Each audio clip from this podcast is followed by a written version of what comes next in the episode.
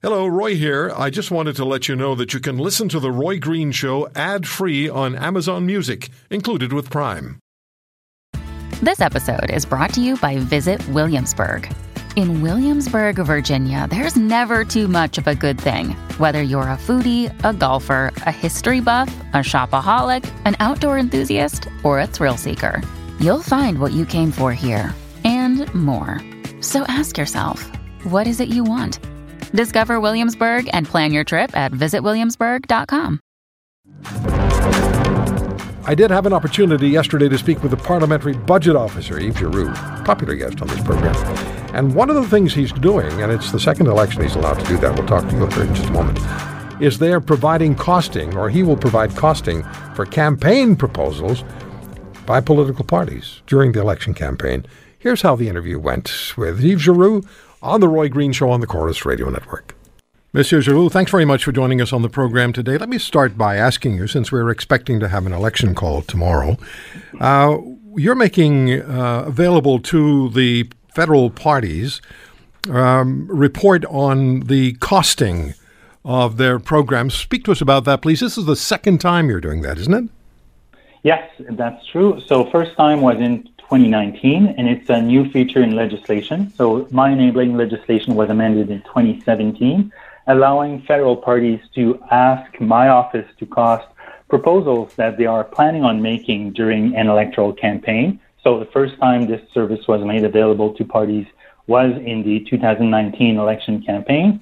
And if there's an election triggered soon, as is widely expected, parties will also have the opportunity to ask me to cost proposals that they are planning on making. Um, it's uh, at the request of parties. They they're under no obligation to ask me to cost their proposals, but it's offered to them uh, for free, so that when they make these promises, they can have the um, this the guarantee or the professional um, opinion of independent and nonpartisan officials, such as the staff working in my office, so that the costing is the best estimate possible. How often did they do that? Do you recall how often they asked you for costing in 2019? Sure. They asked costings in 2019 on 200 occasions, slightly more than 200 occasions. And of these more than 200 costings that they asked uh, my office, they ended up releasing slightly over 100 of these proposals. So it means that they either didn't like the cost or thought it was too expensive or changed the uh, changed the the approach that they were planning on initially making in the 2019 election. That's uh, all parties uh, confounded. You and I have on uh, several occasions talked about the uh, the size of the deficit, also the size of the national debt. And uh, you had mentioned to me, I believe, that the federal government is able to sustain the debt, but the provinces not so much. What is our what is our deficit reality now? What is our national debt reality, and where does that place the, the federal government as far as its fiscal uh, uh, parameters, freedoms are concerned? So, if there is a, indeed an election that's triggered, we will be releasing shortly after uh, an economic and fiscal baseline on which parties could could base their own platforms and their uh, fiscal frameworks. So, what we estimate, without getting into the specifics, is that the deficit in the year that ended on March 31st, 2021 will be upwards of $300 billion, and the deficit for the current year will be about 130, 140 billion dollars, assuming that there are no additional spending items uh, being made uh, and incurred in the current fiscal year. And for the debt, that means that the debt to GDP ratio will it has likely crossed the 50% threshold which is still uh, below the peak that it reached in the mid 1990s of 66.6%, I think. So, still uh, some room from the peak. But as you mentioned, it's not the same situation at the provincial level because provinces have expenditures that are expected to rise significantly over the coming years and even decades, namely uh, healthcare in relation to the aging of the population, even though they have lower debt to GDP ratios for the most part, um, their uh, prospects are not uh, as good. So they're likely to be faced with ever increasing deficits unless significant action is, is taken to correct the course. Mm. And ultimately, there is only one taxpayer, whether it's provincial or federal. There's only one taxpayer. Indeed, it's the same taxpayer supporting municipal, provincial, and federal uh, deficits and debt services. Uh, Mr. Giroux, in June, you provided an assessment of the impact of the federal government's plan to exceed the 2030 target for Canada's greenhouse gas emissions under the Paris Agreement. COP26 is just around the corner. Would you speak to us, please, about that, uh, the assessment of the impacts of the government's plan to exceed the 2030 target? Yeah, so the government uh, indicated its commitment to go beyond the Paris targets and to further reduce greenhouse gas emissions in a more ambition, ambitious manner than what it had agreed to under the Paris Accord. And it's estimating that it will need to further reduce greenhouse gas emission by several megatons. And it plans on doing that by increasing the carbon levy, which is uh, scheduled to reach $50 per ton. Uh, and it will need to increase that by an additional $120 per ton to $170 per ton by 2030, and introduce uh, regulatory measures to reach that target. And we've estimated that these regulatory measures, even though they're not a tax, they'll also have costs. So their equivalent cost will be 91 tons, $91 per ton of CO2 emissions avoided. And we estimated that this will have an impact on GDP of about 1.4% uh, in 2030 when these measures are fully phased in. So um, even though it's not a carbon tax, they have these measures will also have an impact on GDP, and we estimate about 1.4%. How would you assess our, our fiscal reality uh, in Canada at the moment? Because uh, you've also, and this goes back to May of this year, you released uh, information about higher interest rates dampening the stimulative impact of Budget 2021 when we finally received that budget. How would you estimate, how would you assess our fiscal reality now? Well, the fiscal reality when we when we released our fiscal sustainability report, looking at the long-term trends, is that the federal government is still fiscally sustainable over the long term under current policies, and that's assuming that the COVID-19 support measures are allowed to expire as scheduled.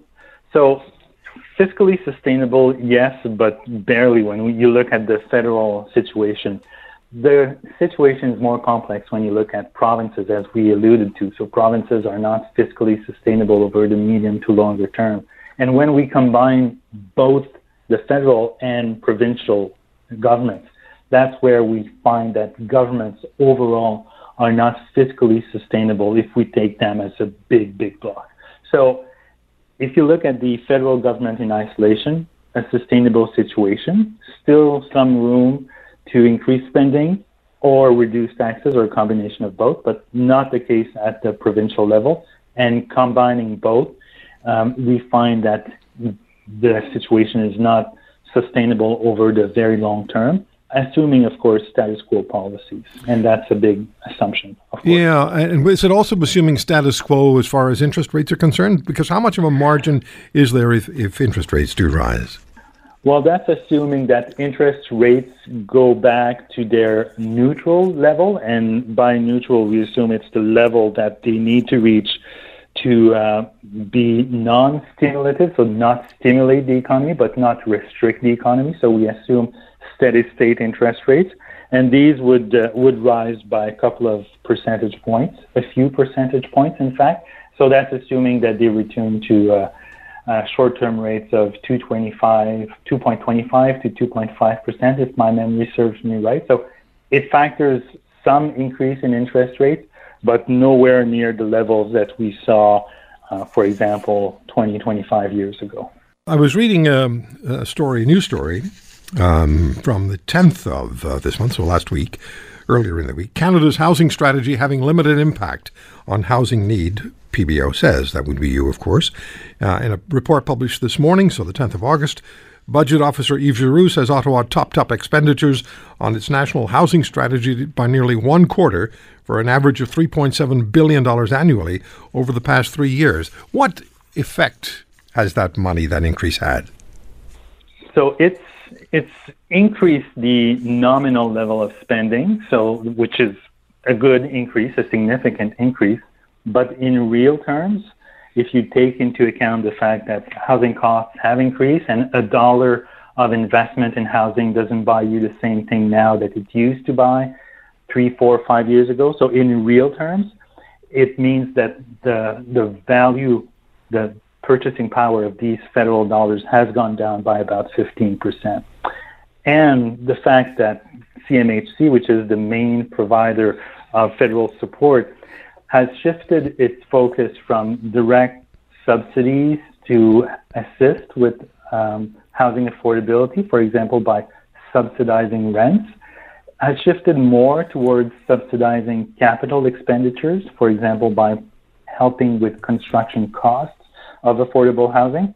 So each dollar has a smaller impact on the immediate affordability, and that each dollar of investment by CMHC or expenditure um, has an impact that's spread over the lifetime of these capital projects, as opposed to having an immediate impact. So, with CMHC shifting away from rent subsidies towards more capital investments, they support our spread over a longer time period, but contribute less immediately to housing affordability. Okay. So uh, that that's one of the main impacts that we found. Okay, so we have, and that's one aspect of the taking care of those who are or assisting those who require assistance in our in our society. There's also a great concern and an emotional concern as well since the arrival of COVID, uh, COVID rather, and that is long-term care for seniors. And uh, you provide an assessment of a, a, parliamentary motion of the cost for improving long term care for seniors. Tell us what you found, please. Yeah, um, so it's uh, Mr. Paul Manly, a Green MP or MP from the Green Party, who tabled that motion, M77, that called for increasing the number of hours of care uh, for seniors in long-term care homes, uh, increasing the availability of these spaces, and increasing the wages of uh, those working in in these um, in these facilities. And we found that increasing the number of long-term care beds for seniors to meet the needs, the current needs, uh, would require 52,000 additional beds at a cost of 3.1 billion dollars per year increasing the average wages uh, for persons providing long-term care in the private sector and nonprofit sector to align them with those in the public sector would cost 1.1 billion dollars a, a, year, and that would mean an increase of about three dollars an hour for into their wages to reach 25 bucks on average. Uh, increasing the number, number of hours of care to reach an average of four hours of direct care per resident would also come at a significant price tag of $4.1 billion each year. And the motion also asks to increase the number of hours of publicly funded home care. So for those who can and prefer to stay at home, um, would cost $5.2 billion of uh, uh, each year. So significant cost for a total of $13.7 billion per year if all the elements of the motion were implemented. Yeah, it all adds up, doesn't it? Um, and that's that's of course uh, the function that you perform is reminding us of what uh, our fiscal reality is, in as far as federal government is concerned. Mrs. Giroux, I'm not quite sure how to how to phrase this, um, but let me let me do my best.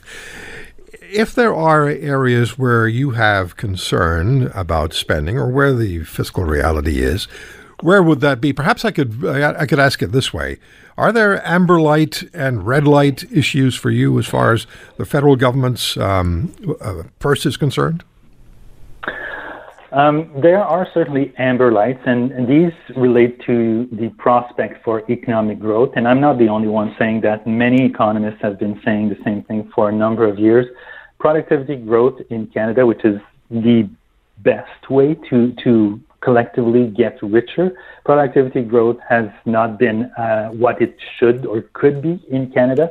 So there is room for further investments by the private and public sectors together, or private sector, whatever you want to characterize that. But uh, productivity enhancements are probably the best way for us to collectively get richer and business investments are not keeping pace with our peer countries.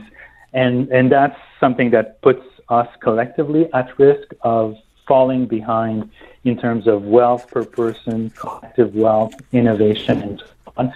So that's that's something that to me is an amber light in this country. All right, Mr. It's not very sexy, but it's something that would greatly increase our collective wealth. Yeah. Mr. Giroux, it's always a pleasure to speak with you. Thanks very much for taking the time today. Always a pleasure. So there's the uh, interview with uh, Yves Giroux.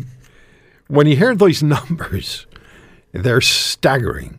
And then when you realize that it's numbers that we're responsible for as taxpayers, because ultimately there's only one there's only one person who has money, and that's the taxpayer. Well, we have money till the government takes it away from us.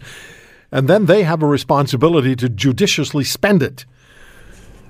And people sometimes say governments spend like drunken sailors, and I've always said I've been a drunken sailor, and I spent more judiciously then than governments do now. I know what it feels like to be a drunken sailor. If you want to hear more, subscribe to The Roy Green Show on Apple Podcasts, Google Podcasts, Spotify, Stitcher, or wherever you find your favorites.